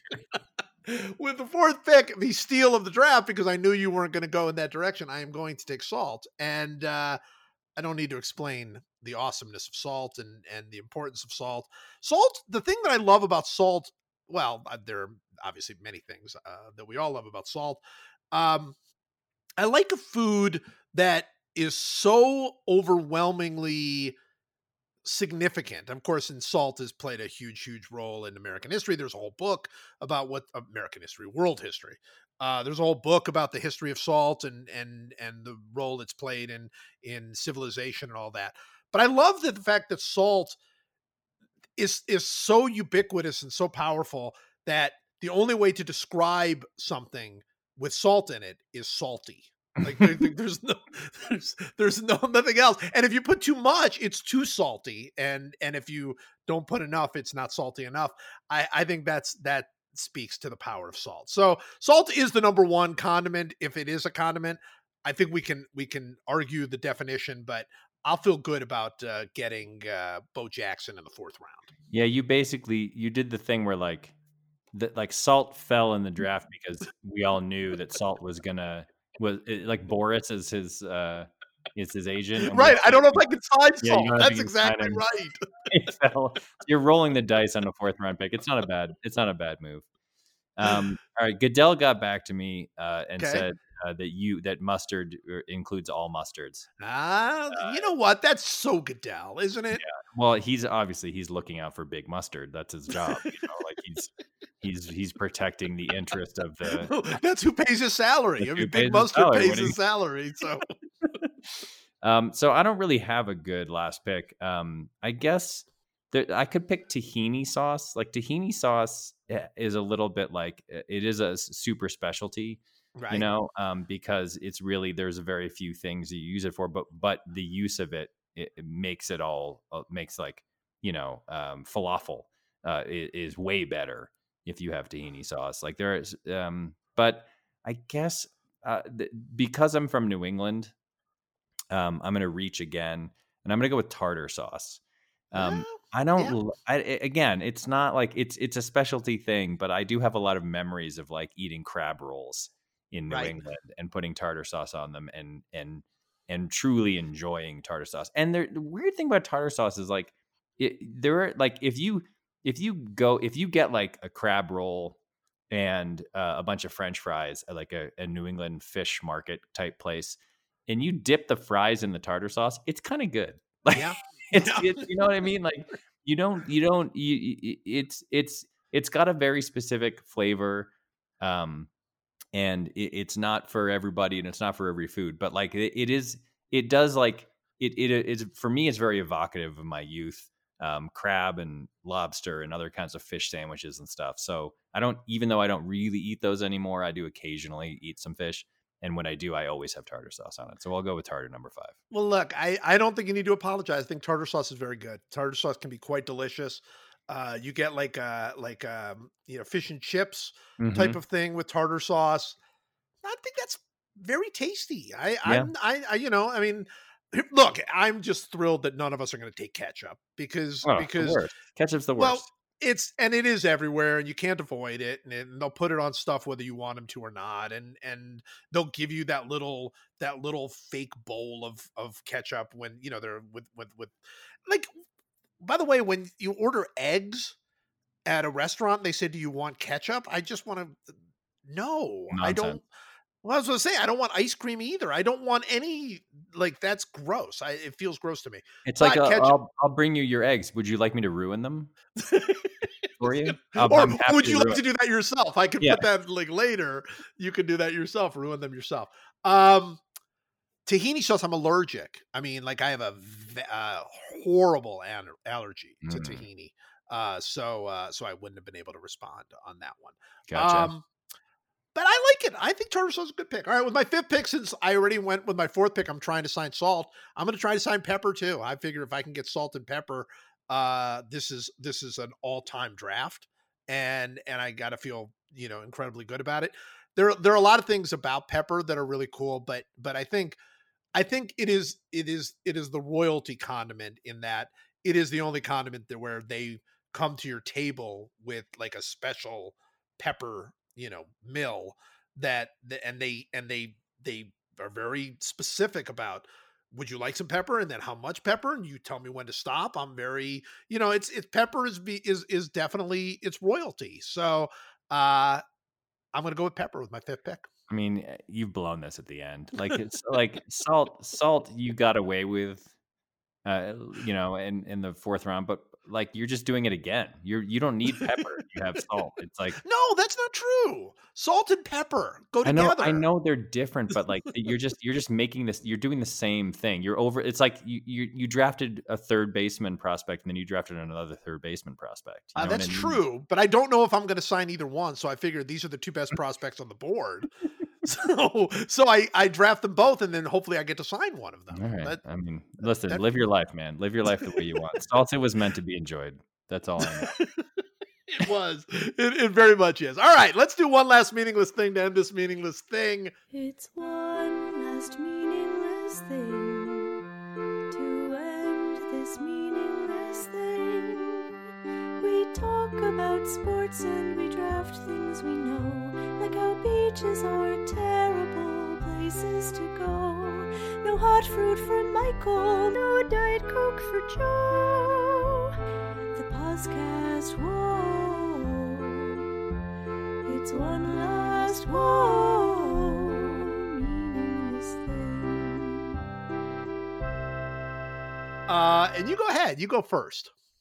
Um, the uh, house. So our family bought a house um, out on, on a lake uh, a while ago, and it's a little retreat, and it's really lovely, and um, uh, it's a uh, it's just very peaceful and calming.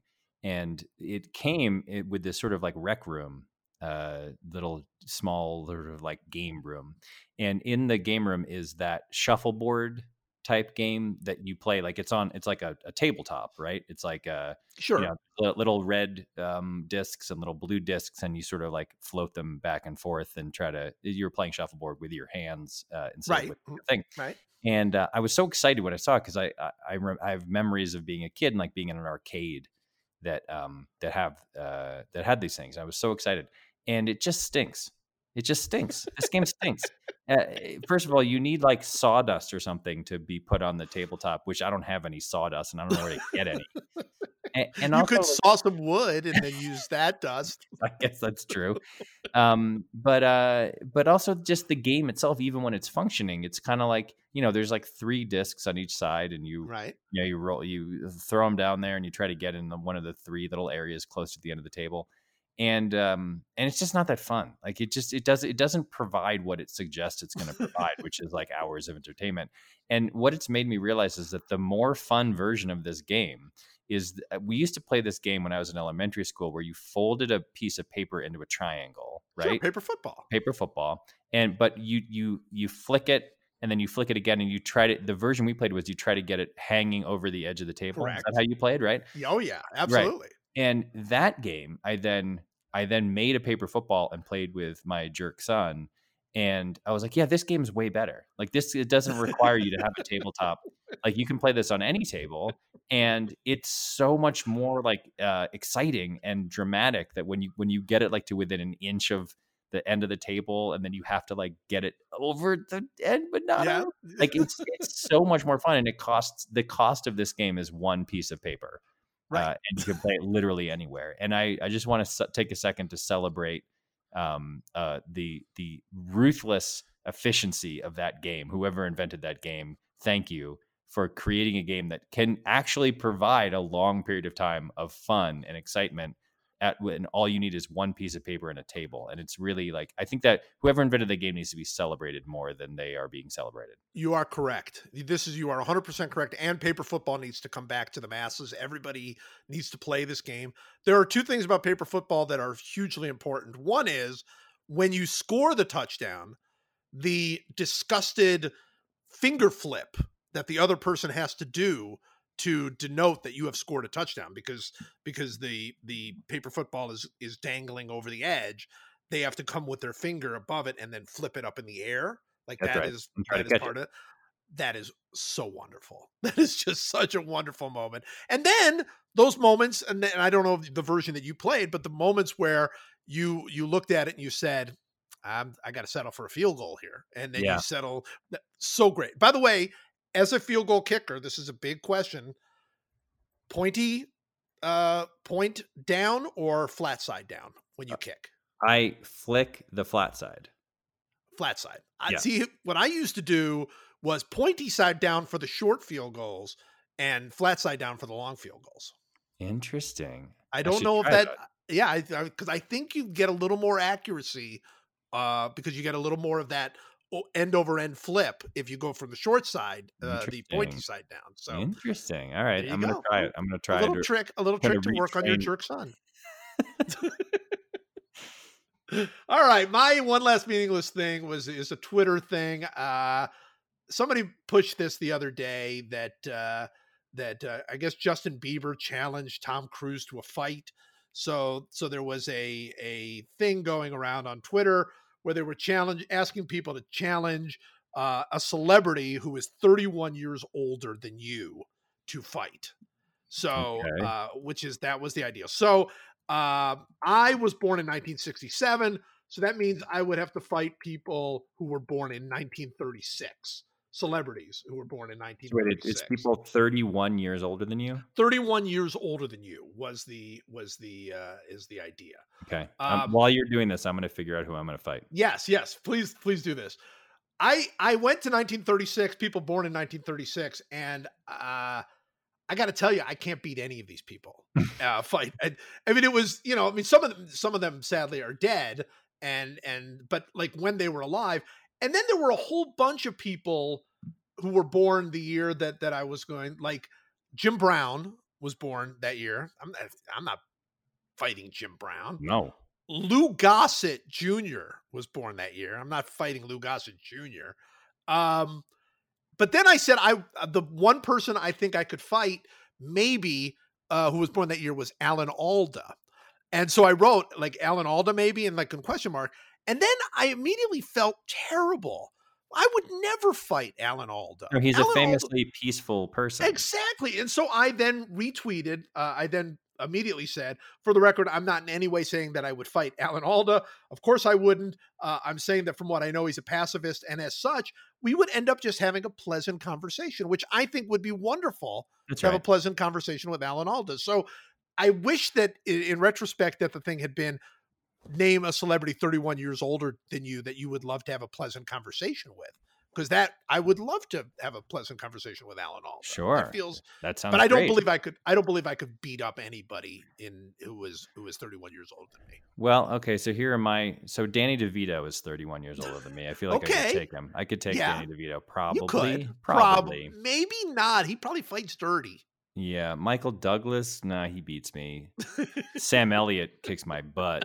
Danny Trejo, oh brother, I'm in big trouble. This is what I'm saying. You Uh, start looking at these people, and you're like, wait a minute. I these celebrities would all crush me. Also 31 years older than me, Joe Frazier. I'm who, say who, who is gone and could still beat you. could still Uh, could still beat me today. Sirhan yeah. Sirhan is 31 years older than me. Wouldn't want to fight him. no, Rudy no. Giuliani has the uh, strength of the truly insane, so that uh, I don't think I would You, want to do that. you wouldn't want to get in that fight. No. Barry White kicks my butt. Um, Craig T. Nelson kicks my butt. Roger Daltrey could probably be me. He's seen some stuff. You know, you don't you don't survive the '60s lead as the lead singer of the Who and not get get tough. Dennis Farina, uh, may he rest in peace, would also have kicked my butt. Yeah, I mean Robert Mueller. Robert Mueller. Robert Mueller would take me so easily. Without even he wouldn't even throw a fight. He would just glare at you. Yeah, would he would over. just he would Yeah. just stare at me and write something down on a notepad, and I'd be done. Dennis Franz, forget it. He, I mean, yeah, I couldn't This beat any of these people.